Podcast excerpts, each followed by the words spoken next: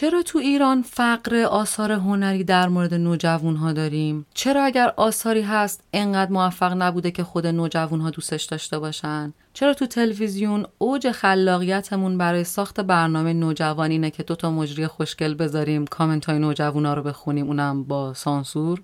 چرا درد و مشکل و مسئله اصلی نوجوان‌ها بیان نمیشه؟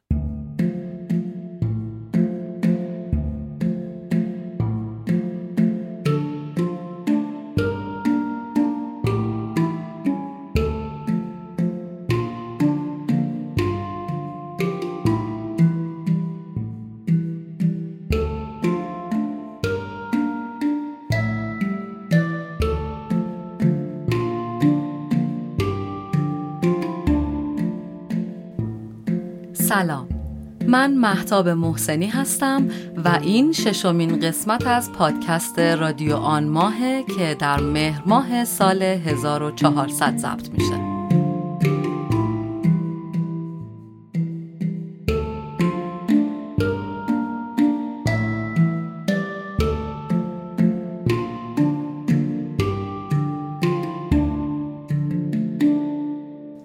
پادکست همونطور که میدونید من هر ماه از تاثیر آثار هنری میگم که نقطه عطف زندگیم بودن و چیزهایی رو به من اضافه کردن که قبلا نمیدونستم. در جریانید که اینجا تحلیل و نقد آثار هنری نمی‌کنیم.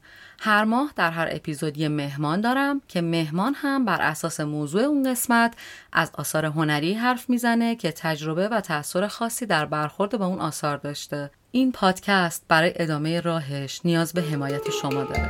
حالا حمایتتون چطوری میتونه باشه؟ اینکه تو پیجاتون به دوستاتون معرفیش کنید، تو کست باکس و اینستاگرام فالو کنید و با نظراتتون در بهتر شدنش مشارکت داشته باشید. به عشق و انرژیایی که برام میفرستید به شدت احتیاج دارم، پس دست از فرستادن عشق بر ندارید. البته که نقدمم بکنید حتما تا کمکم کنه که کیفیت پادکست بهتر بشه.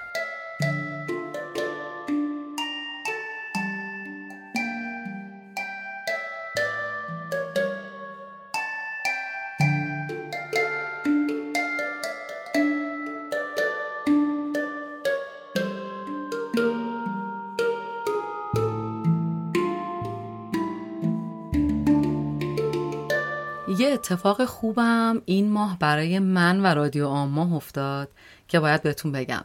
یه دوست عزیز، کاربلد، نابغه، خیلی اتفاقی بدون اینکه من خبر داشته باشم یه لوگوی جذاب برای رادیو آن ماه طراحی کرد و بهم هدیه داد. انقدر خوشحالم، انقدر این لوگو رو من دوست دارم و دقیقاً همون چیزیه که میخواستم.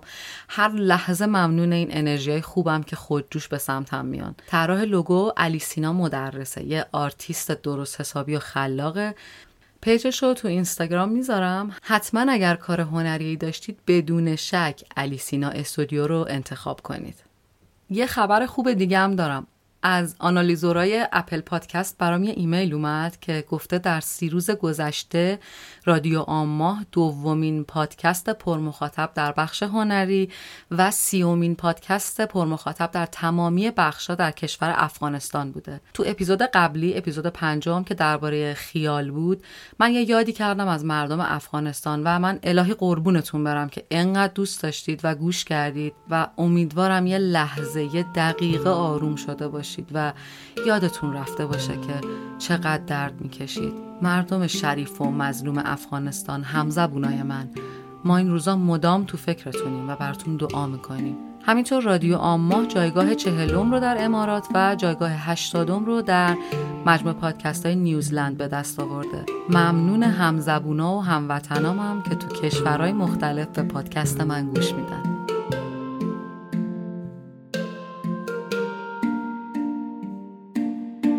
رادیو آن ماه دنیای تأثیرات هنری منه. به دنیای من خوش اومدید. موضوع این قسمت پادکست در مورد نوجوانانه. از اون موضوع سختاست که من بالاخره جرأت کردم سمتش برم. کلی کتاب و فیلم و سریال و رمان داریم تو این ژانر که هم خودم هم مهمانم براتون ازش میگیم. اما قبلش میخوام یکم درباره خود نوجوانی صحبت کنم.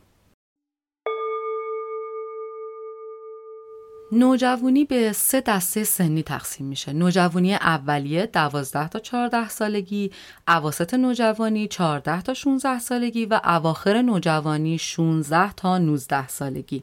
گرچه تحقیقات جدید و مختلفی وجود داره که میگه سن بلوغ و نوجوانی پایین‌تر رفته، از 10 سال شروع میشه و تا 24 سال هم میتونه در این رده قرار بگیره. در کل پیشفرض حرفای من همون دوره سنیه که هممون اسم نوجوانی روش میذاریم، از 11 تا 12 سالگی تا 18 19 سالگی قبل از ورود به دانشگاه. چرا تو ایران فقر آثار هنری در مورد نوجوان‌ها داریم؟ چرا اگر آثاری هست انقدر موفق نبوده که خود نوجوان‌ها دوستش داشته باشن؟ چرا تو تلویزیون اوج خلاقیتمون برای ساخت برنامه نوجوان اینه که دوتا مجری خوشگل بذاریم کامنت‌های نوجوان‌ها رو بخونیم، اونم با سانسور؟ چرا درد و مشکل و مسئله اصلی نوجوان‌ها بیان نمیشه؟ چون پرداختن به دنیای وسیع و پرمسئولیت نوجوانی خیلی سخته و خیلی دانش میخواد و وسط البته آزادی بیان. من همه سعیمو میکنم بتونم حرفای مفیدی تو این پادکست بزنم، ولی خب طبیعتاً پادکست 30-40 دقیقه‌ای من نمیتونه مشکلای نوجوانا رو حل کنه، اما من سعی میکنم خلاصه و به درد بخور بگم. هممون که الان این پادکست رو داریم گوش میدیم یا الان نوجوان هستیم یا دوره نوجوانی رو رد کردیم یا در کنارمون نوجوان داریم. حالا یا پدر مادر نوجوانا هستیم یا معلمیم یا بالاخره اطرافیانمون توش نوجوان پیدا میشه. برای هممون سوال شده که چشونه، یا اگه خودمون نوجوانیم چمونه؟ من میگم هیچ چیشون نیست. بدنی در حال رشد، پر از هورمون، ذهنی در حال فراگیری سریع، خلقیاتی در حال تغییر، رشد فیزیکی سریع و عجیب و غریب‌تر از هر دوره‌ای تو زندگی، احساساتی در شرف تکمیل و تغییر و آموزش و پذیرش دنیای پیرامون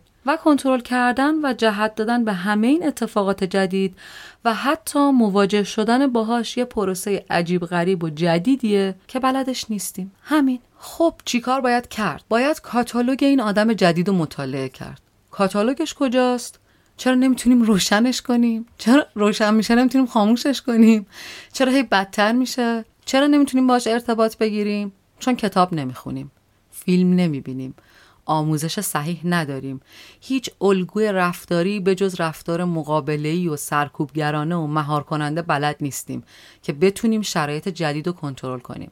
خب چه اتفاقی میفته؟ آمار خودکشی بالا میره، آمار اعتیاد بالا میره، فیلم نوجوانایی که دارن دعوا میکنن و چاقو و قمه میکشن پخش میشه، فرار از خونه و مدرسه اتفاق میفته، سن استفاده از مشروبات الکلی و مخدرها پایین میاد، اشتباهات جنسی کنترل نشده و مهار نشده رخ میده و در نتیجه نوجوان دوباره از طرف والد و بزرگسالان سرکوب میشه و به دنبال جذب و جلب توجه و محبت توی اینترنت میگرده، به عملهای زیبایی غیر متعارف روی میاره، رفتارهای پرخطر میکنه و در اون شرایط چی میشه؟ یه مدت کوتاهی رو این توجه رو به دست میاره، بعد دوباره سرکوبا شروع میشه، فحش‌ها شروع میشه، توهینای اینترنتی شروع میشه و خشت اول که کج گذاشته میشه تا ثریا این دیوار کج میره. نوجوان میفته تو لوپ خطا و با کوله باری از تجربیات تلخ و منفی وارد دوران جوانی میشه. حدود 10 سالی که وقت داشته بذر بکاره تا برای دوره نوجوانی برداشت کنه رو صرف جلب توجه و اعتماد و محبت گروه همسالان و بزرگسالان کرده و هیچی که دریافت نکرده به کنار آسیب هم دیده و ورود به دنیای بزرگسالی و دانش و کارش رو با روحی زخمی و شکسته آغاز میکنه.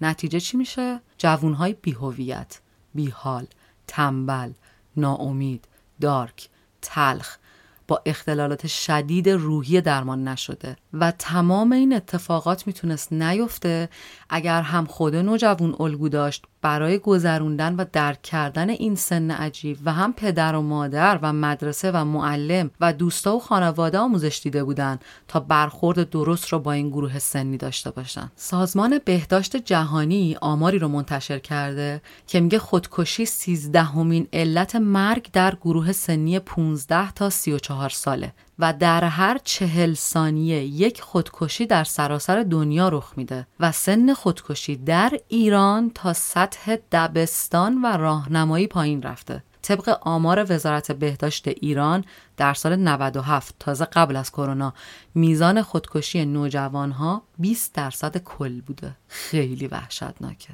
دلایلی هم که براش عنوان کردن میگن بیماری‌ها و اختلالات مربوط به بهداشت روان، اضطراب، افسردگی، تغییرات هورمونی، متغیرهای ژنتیکی، بحران بلوغ، بیماری‌های جسمی، ضعف عزت نفس و حس ناامیدی و ناتوانی و بحران هویت. این حس ناامیدی و بحران هویت مخصوصاً تو این 2 سال کرونا خیلی هم بیشتر شده و نیاز شدید نوجوان‌ها به مهاجرت کردن از همین ناامیدی و بحران هویت میاد. معاون سازمان بهزیستی آموزش و پرورش از بحران جدی اعتیاد در جمعیت دانش آموزی ایران خبر داده. مخدر، روانگردان، مصرف خودسرانه قرص‌های ضد افسردگی هم علتن هم معلول اختلالات روانی بودن که نوجوانا تو این سن تجربهش میکنن. این مواد در ظاهر خب آرومشون میکنه ولی در باطن مشکلات رو تشدید میکنه. یه آمارم برای قبل از کرونا داریم که میگه از هر 100 هزار نفر ایرانی 125 نفر اقدام به خودکشی میکنن. این در صورتیه که در کشورهای مرفه این رقم 11 نفر از 100 هزار نفره. و یه آمارم بعد کرونا داریم. در تیر ماه 1400 معاون اجتماعی بهزیستی ایران گفته سالانه بیش از 1 میلیون نفر در کشور اقدام به خودکشی میکنن و آمار خودکشی منجر به مرگ در ایران در سال 98 و 99 بر پایه گزارش‌های پزشکی قانونی 41,000 نفر اعلام شده. سهم نوجوان‌ها هم در این خودکشی بسیار بالاست. تازه اگر والدینشون سرشون رو نبرن، تیکه تیکشون نکنن، به زور به کودک همسری ندنشون، همسرشون با روسری خفشون نکنه و فرض بگیریم که آمارم معمولاً واقعی نیست، از این بیشتر آمار و خیلی خیلی بحران شدیده. حالا اینو بذاریم در کنار بحران اعتیاد که تازه سال 87 اعلام شد روزانه 300 نوجوان در ایران معتاد میشوند. سال 87 اینا همه داره چی بهمون میگه؟ میگه روشمون اشتباهست. پدر، مادر، معلم، رفیق، روش تربیتیت اشتباهست. شاید دهه 60 و 70 این روش‌های سرکوبگرانه تربیتی جواب میداده ولی نوجوانای امروز از زمان تولد گوشی هوشمند دستشونه. بلوغ زودرس رو دارن تجربه میکنن، دسترسی به اطلاعات دارن، لینک و ابزارهایی دارن که شما حتی ازش خبر نداری. یه فرشته‌ای با شاخ و داس کنارشونه به اسم اینترنت و فضای مجازی، با دارک وب آشنان، با ارز دیجیتال آشنان، با فروش خودش، بدنش، جذابیتش در اینستاگرام آشناست. حتی با اختلالات و مشکلاتی آشناست که خود شما آشنایی ندارین باهاش. شما نمیتونین با روش قدیم باهاش برخورد کنین. پدر، مادر، معلم، رفیق، خواهر، برادر بزرگه. شما باید مطالعه کنین، باید کتاب بخونین، باید فیلم ببینین، باید یاد بگیرین. نوجوانتون رو بتونین از این لوپ خارج کنید. همه اینایی که دارم میگم نوجوان‌ها هم طبیعتاً باید انجام بدن و باید همکاری کنن تا این اتفاق همزمان رخ بده. فیلم دیدن، کتاب خوندن، کتاب‌های روانشناسی خوندن، پیش مشاور رفتن و یکم صبر و تحمل داشتن. اینا همش در کنار همزمان خانواده و نوجوان جواب میده. من اینجا چند تا اثر هنری هم معرفی میکنم که میتونید از اینا شروع کنید. اما اینا فقط آثار هنریه. شما در کنارش حتما باید روانشناس و رواندرمانگر رو هم ببینید و کتاب‌های روانشناسی بخونید. کتاب‌های روانشناسی مخصوص نوجوانان رو هم در ادامه معرفی میکنم که چه خودتون نوجوانی چه با نوجوانا سر و کار دارید خیلی خوبه که مطالعهش کنید.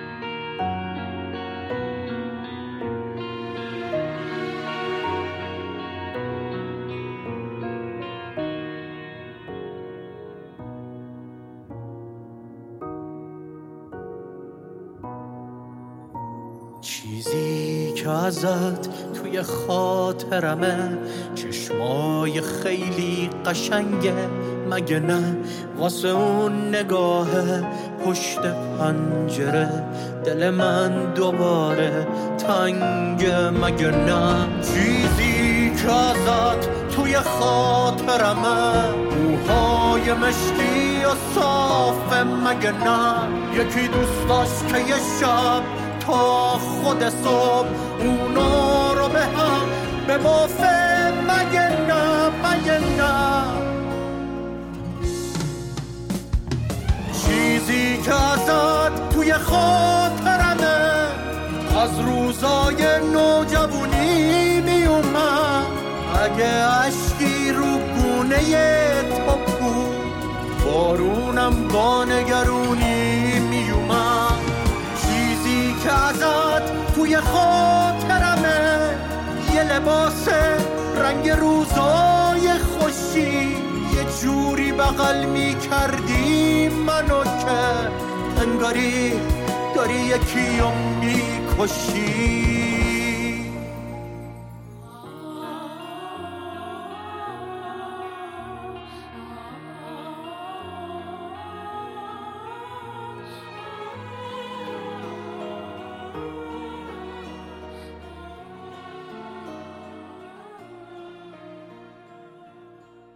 خب رسیدیم به بخش فیلم و کتاب. میخوام از فیلم مزایای منزوی بودن اثر استیون چباسکی محصول سال 2012 صحبت کنم. این فیلم که از روی رمانی به همین نام نوشته شده و نویسنده رمان و فیلمنامه هم همین آقای چباسکی هست، در مورد دوران نوجوانی و بلوغه. یه پسری به اسم چارلی که اضطراب و افسردگی از یه ترومای روحی حسابی تنها گوشه گیرش کرده و اخیراً هم دوست صمیمیش رو بر اثر خودکشی از دست داده، وارد سال اول دبیرستان میشه و الان هیچی برای چارلی مهمتر از پیدا کردن یه دوست نیست. این رمان نسخه مدرن ناتور دشت هم نام گرفته. تمام فیلم و میتونم بگم تمام کتاب میتونه در یک خط خلاصه بشه، جایی که چارلی بین دوتا دوست صمیمیش نشسته و با خودش فکر میکنه من بی نهایتم. این اثر صاف و ساده و راحت و صمیمی به همون میگه بی نهایت بودن چقدر قشنگ و ساده میتونه به دست بیاد و چقدر هم ساده میتونه از دست بره. بی نهایت بودن برای یه نوجوان اینه که وقتی احساس میکنه دیوارای خونه داره تنگتر و تنگتر میشه، یکی دستشو بگیر و بگه بیا بریم با ماشین دور بزنیم موزیک گوش بدیم. بی نهایت بودن برای نوجوان اینه که تو مدرسه بتونه بخشی از یه تیم باشه، کسایی دوستش داشته باشن، منتظرش باشن، وایسن تا با هم نهار بخورن. بی نهایت بودن یه نوجوان اینه که معلمش بفهمه اون با بقیه فرق داره، بره در گوشش بگه من فهمیدمت خیالت راحت. مزایای منزوی بودن بی ادعا دست میذاره رو حساس ترین بخش زندگی یه آدم، دوران بلوغ که میتونه تا ابد تصویری تلخ و پاک نشدنی برامون بسازه. راحت حرف میزنه با مخاطبش، میگه آقا من فهمیدمت، تو اینجا یکی رو داری که درکت میکنه.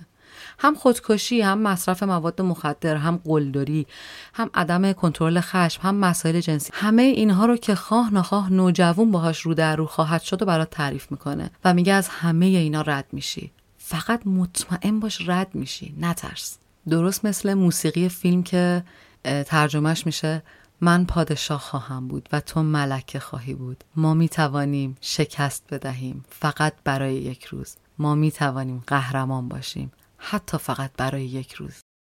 یه چیزی که باید بگم اینه که ما نمیتونیم توقع داشته باشیم فیلمی درباره نوجوانها ساخته بشه که مسائل خشنی توش نباشه. همینطور ما نمیتونیم کتابی درباره نوجوانها پیدا کنیم که به مسائل و دغدغه نوجوانها پرداخته باشه ولی توقع داشته باشیم که توش از چیز خطرناکی حرف نزده باشه. ما نمیتونیم چشمای نوجوانا رو بگیریم که اعتیاد و خشونت و خشم و مسائل جنسی و خودکشی و بلوغ و قلدری و اینا رو تو کتاب‌ها یا تو جامعه یا تو فیلم‌ها نبینن.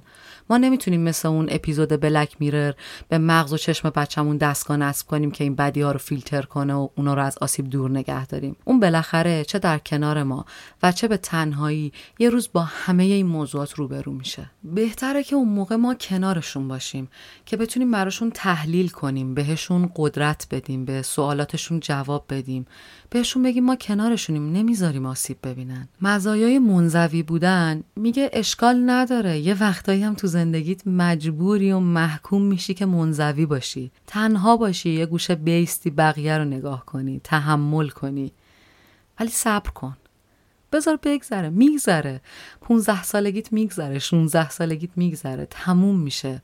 تو هم یه روز پدر و مادر میشی و هیچ وقت قرار نیست که تا ابد تو اون سن سخت باقی بمونی.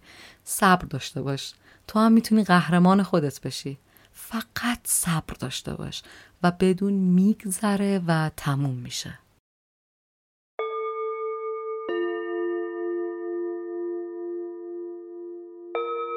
به بخشی از کتاب گوش بدید.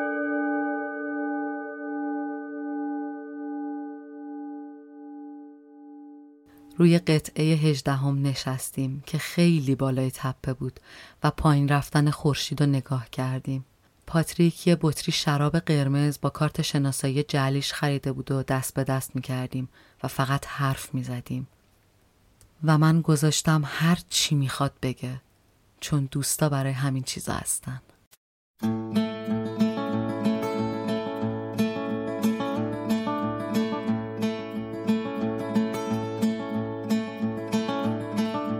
The only time I feel good falling is when I'm falling fast and hard for you. The last two digits when I'm calling fade away, but somehow I'll get through. The only time I feel good sinking is when I'm sinking fast and deep for you. Caught me as I was winking. Now I think my winking days are through. Could it be another change to come and rearrange? Why can't you just feel that way?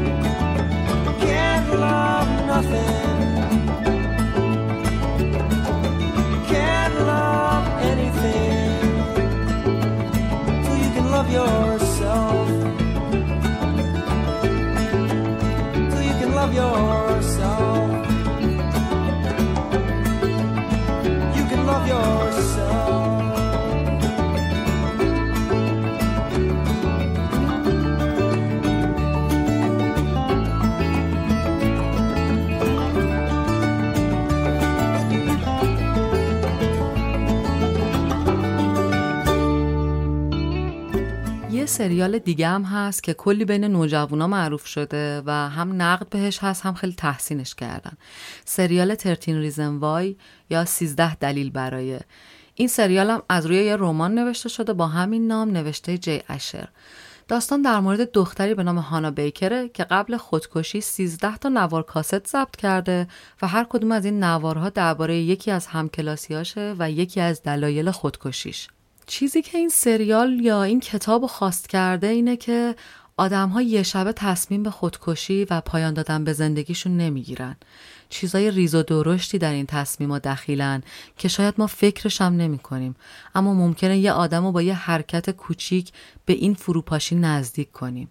نوارای هانا بیکر مستقیما به همکلاسیاش و رفتارای اونا برمیگرده و دونه دونه از لحظات و اتفاقاتی میگه که روح اونو زخمی و زخمی‌تر کرده. موقع دیدن این سریال لطفاً دقت کنید. مثل اسفنج عمل نکنید. اتفاقات بد رو به خودتون جذب نکنید. مثل فیلتر باشید. آگاهانه نگاه کنید و چیزهای درست رو برداشت کنید. اینو به این جهت میگم چون نقدهای به سریال شده در مورد اینکه بچه‌ها از این سریال الگوی خودکشی میگیرن. من فکر میکنم به هیچ وجه این اتفاق نمیفته تو سریال. هدفش این نیست که دلیل برای خودکشی به نوجوان‌ها بده. به هیچ وجه هم نمیگه که اگر دلایل خوبی پیدا کردی خودتو نابود کن. این سریال میگه که چقدر روح نوجوانا میتونه آسیب پذیر باشه و هر نوجوانی با اون یکی فرق میکنه و شاید شوخی تو روی یه نفر اصلا اثر نذاره ولی روی روح یه نوجوان دیگه زخم بندازه که هیچ وقت از بین نره. به نظرم این اثر به ما یاد میده چطور نوجوانها رو بشناسیم و درک کنیم، چطور چراغ‌های هشدار اونا رو ببینیم و چطور اجازه ندیم کار به جای باریک برسه. همینطور به خود نوجوان‌ها هم یاد میده که در ارتباط با هم باید چیکار کنن و چه باید و نباید هایی رو در نظر بگیرن.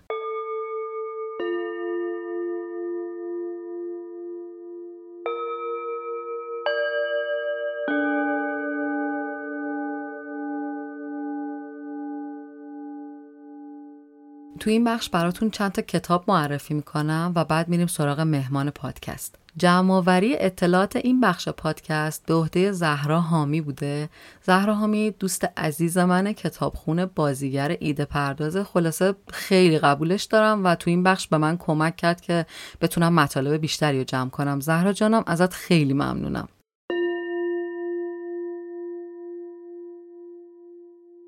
سه تا رمان ایرانی خیلی خوب هست درباره نوجوانا که قهرمانش هم نوجوانا هستن.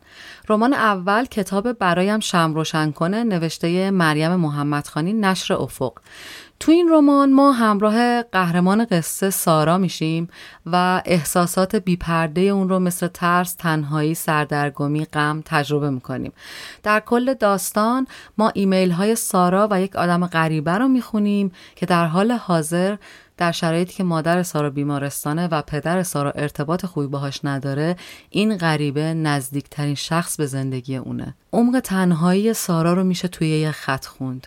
اینجوری بود که توی مترو 12 ساله شدم. رمان بعدی کتاب از 12 انگشت نکبتیش نوشته اعظم مهدوی، نشر هوپاست. داستان با این جمله شروع میشه: راستش این بود که ما هر دو دزد بودیم.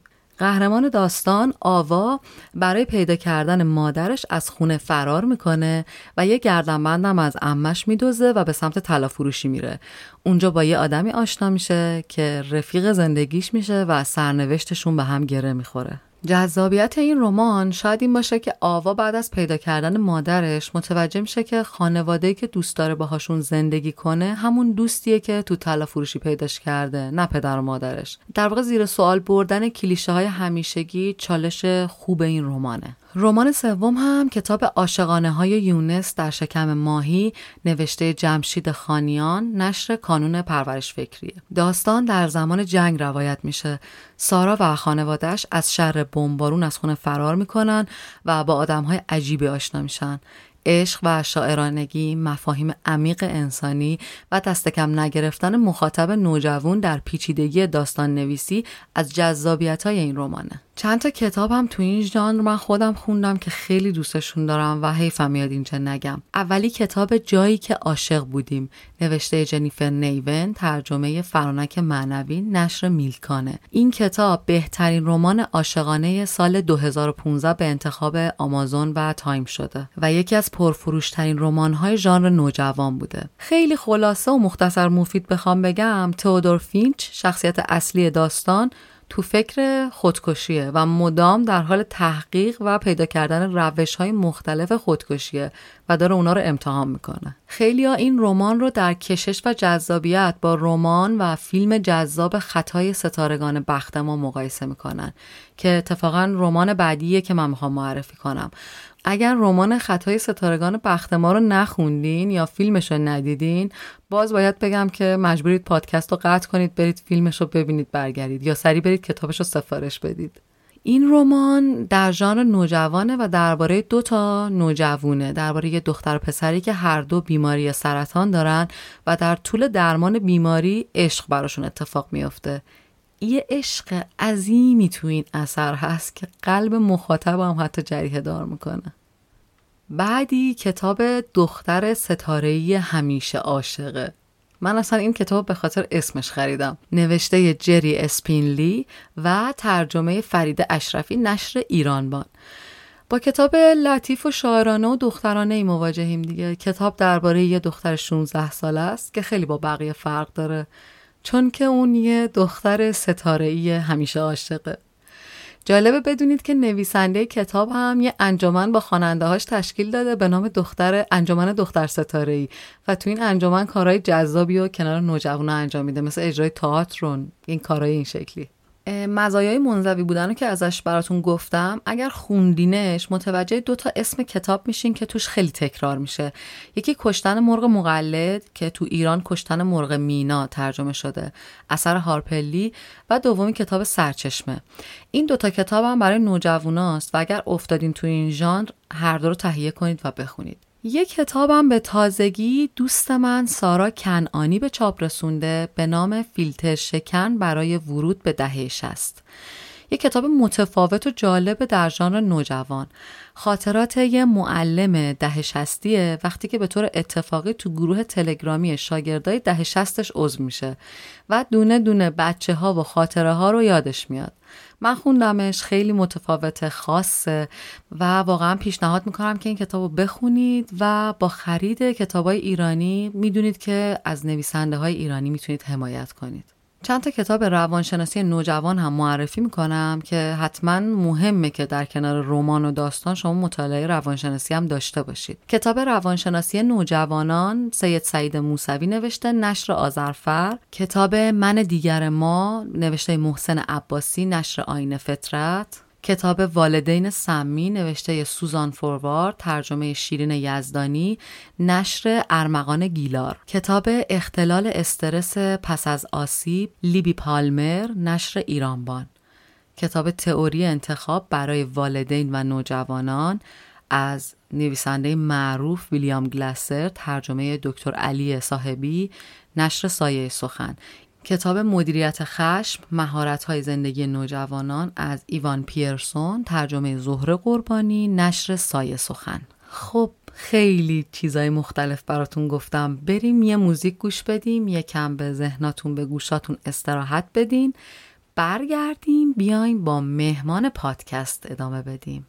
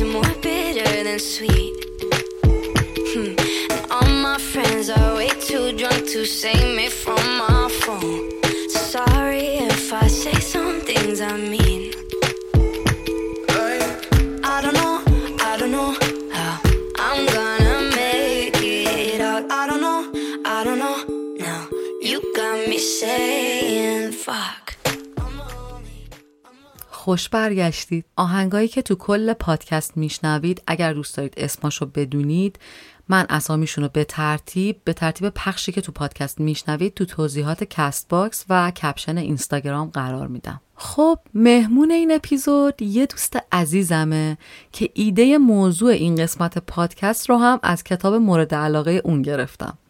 نیلوفر کاووسی 31 سالشه، تئاتر خونده، عکاس حرفه‌ایه، فیلمبازه و مهمتر از همه اینا یک کتابخونه درجه یکه. همیشه حرفای جدید برای گفتن داره و من هر وقت باهاش صحبت میکنم ازش یه چیز جدید یاد میگیرم. عاشق سالینجره و میخواد برامون از کتاب فوق محبوبش ناتور دشت بگه.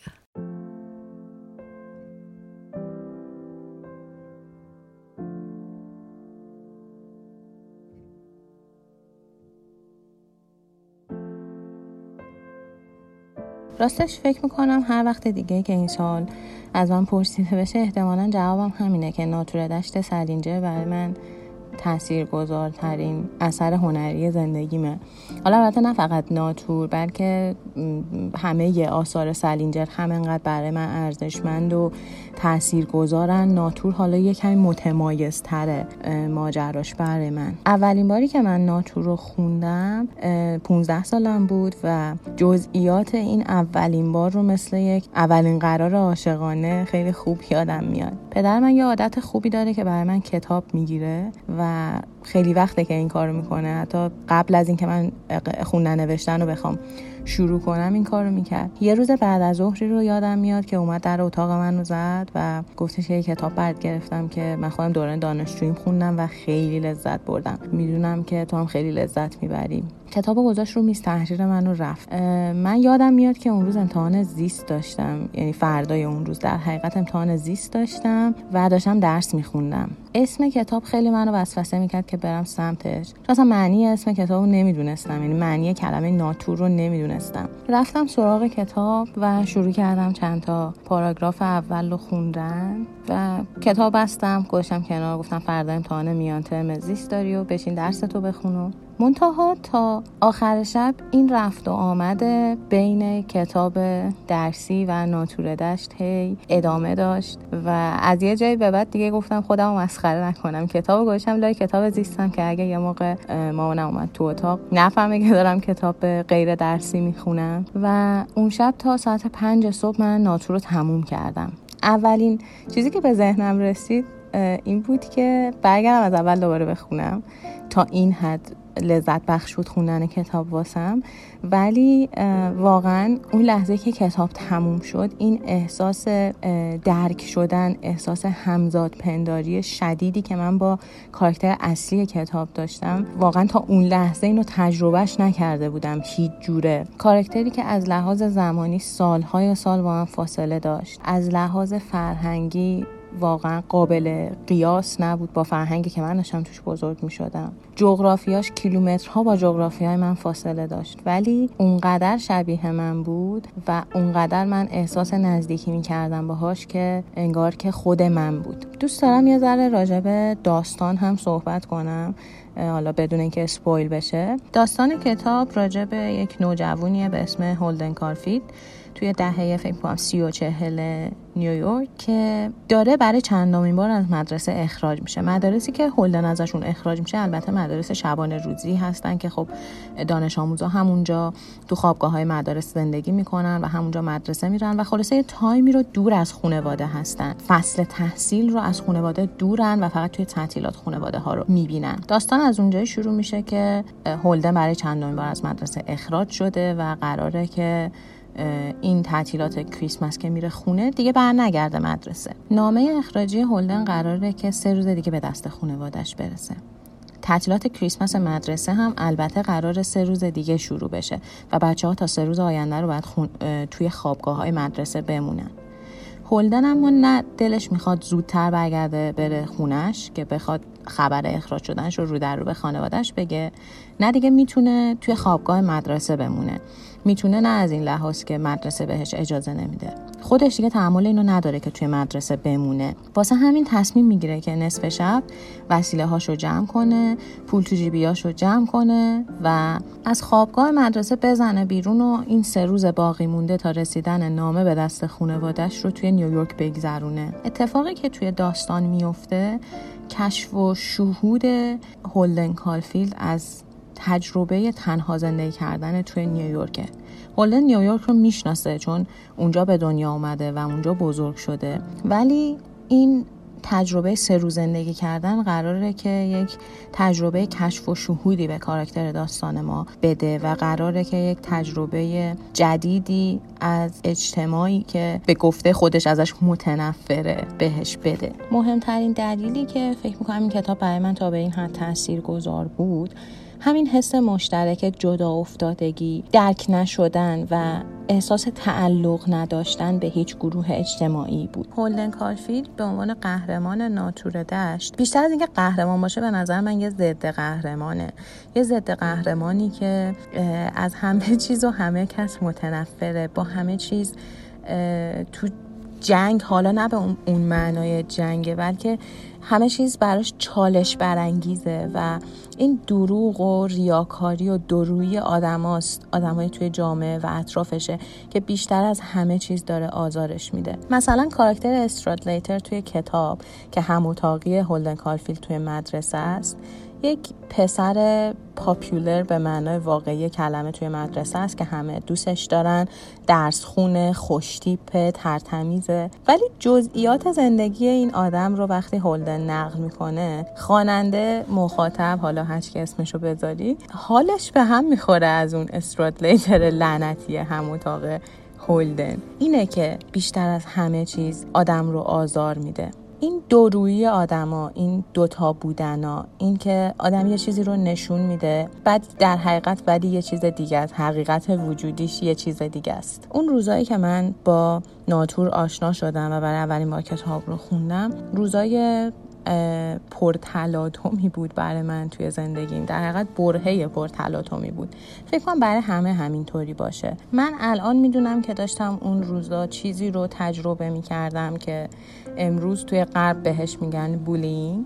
البته ما ترجمه درستی توی فارسی ازش نداریم، چیزی که ترجمه شده قلدری کردنه، ولی فکر نمی‌کنم ترجمه درستی باشه. اتفاقی که میفته توی این بولی شدن اینه که آدم از طرف گروه اجتماعی که بهش احساس تعلق میکنه طرد میشه و مورد تمسخر قرار میگیره. این دقیقاً اتفاقی بود که من داشتم توی دبیرستان تجربهش میکردم و فکر میکنم که شاید هر کسی به نوعی یه تجربه به این صورت داشته باشه. من فقط و فقط بابت اینکه شبیه مابقی بچه ها نبودم، سلیقه موسیقیایی متفاوت بود و کتابایی که میخوندم متفاوت بود از بقیه، داشتم این فشار طرد شدگی و مورد قبول واقع نشدن رو حس میکردم. و توی اون روزا واقعا ناتور دشت سالینجر بود که به من این حس رو میداد که اوکی، تو تنها نیستی، یه کسی سالهای سال پیش این حس رو داشته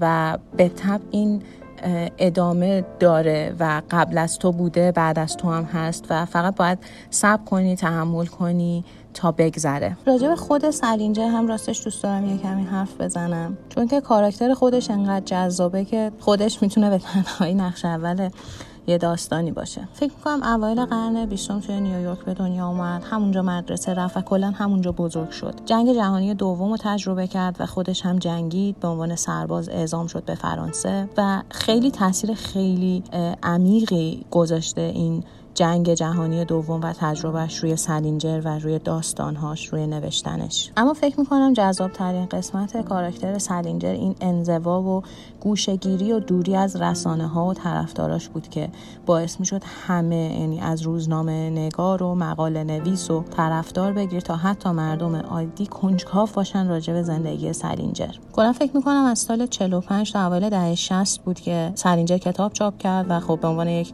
نویسنده شاغل بود. از اول دهه 60 تقریبا زندگیشو جمع کرد و رفت یه خونه‌ای نزدیک یکی از شهرهای کوچک نیو همشایر گرفت و اونجا رو تپه‌های نیو همشایر زندگی می‌کرد و یه جورایی اون جمله معروف هولدن توی کتاب رو زندگی کرد خودش، دور از آدما، توی انزوای کامل و رسوندن ارتباطات انسانیش به کمترین حد ممکن. یکی دیگه از جذابیت‌های شخصیت سالینجر فکر می‌کنم این مخالفت شدیدش با هر گونه اقتباس سینمایی، تئاتری یا حالا هر چیز دیگه از آثارش بود که دلیلش هم فکر کنم توی یکی از مستندایی که راجبش ساخته شده بود من دیدم.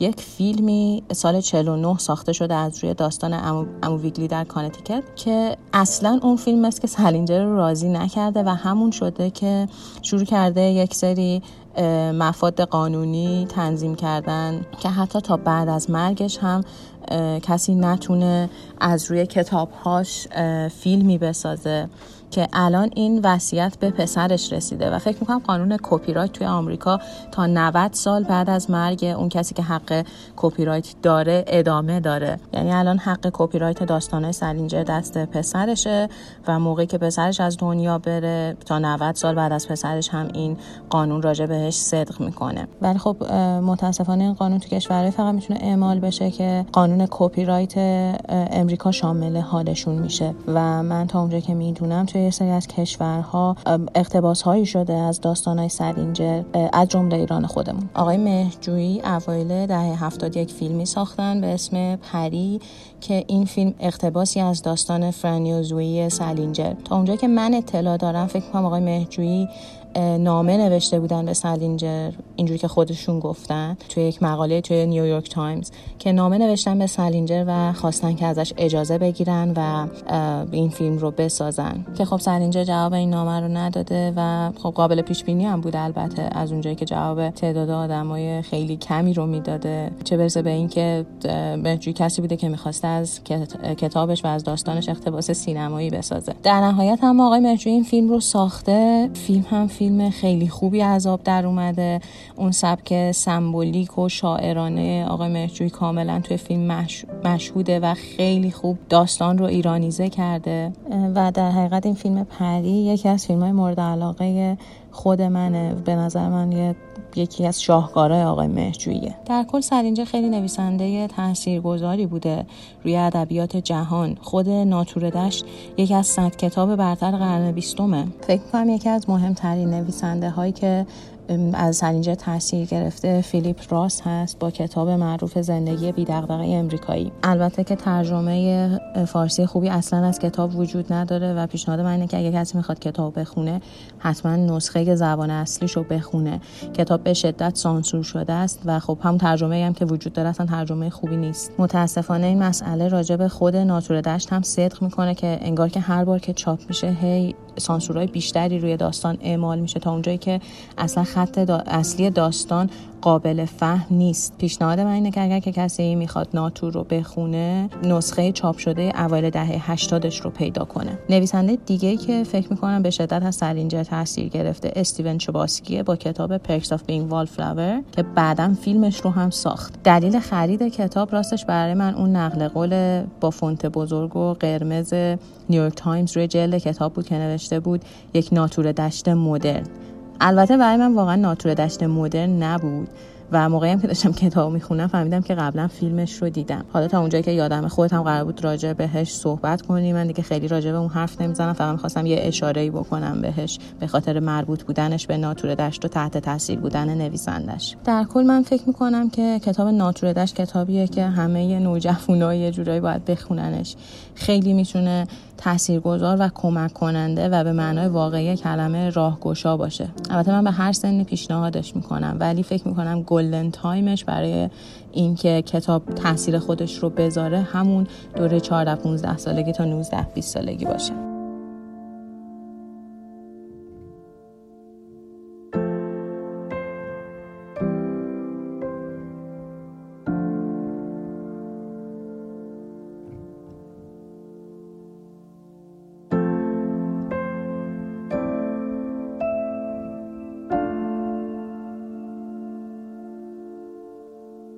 خب این اپیزودم تموم شد. خیلی پروپیمون شد، خیلی طولانی شد، ولی من خیلی خوشحالم چون موضوع نوجوانی مسئولیت خیلی سنگینی بود که واقعا من حس می‌کردم که این دینیه که باید ادا کنم به این گروه سنی. اگر نوجوانید و گوش دادید لطفاً برام تو کست باکس و اینستاگرام کامنت بذارید و نظرتون رو بگید. اگر هم با نوجوانا سر و کار دارید شما هم کامنت بذارید و بگید که چقدر روی دیدگاهتون اثر داشته. من به تبلیغات شما احتیاج دارم رفقا. دستمو بگیرید و با معرفی به دوستاتون تو به اشتراک گذاری این پادکست سهیم باشید. فالو کنید، سابسکرایب کنید، کامنت بدید و تو این مسیر همراه و حامی من باشید. یه لحظه چشماتون رو میبندین، یه لحظه چشماتون رو ببندین و برای اولین نوجوانی که به ذهنتون میاد انرژی مثبت بفرستید. دمتون گرم. شب و روزتون بخیر، ماهتون ماه، تا ماه بعد بدرود.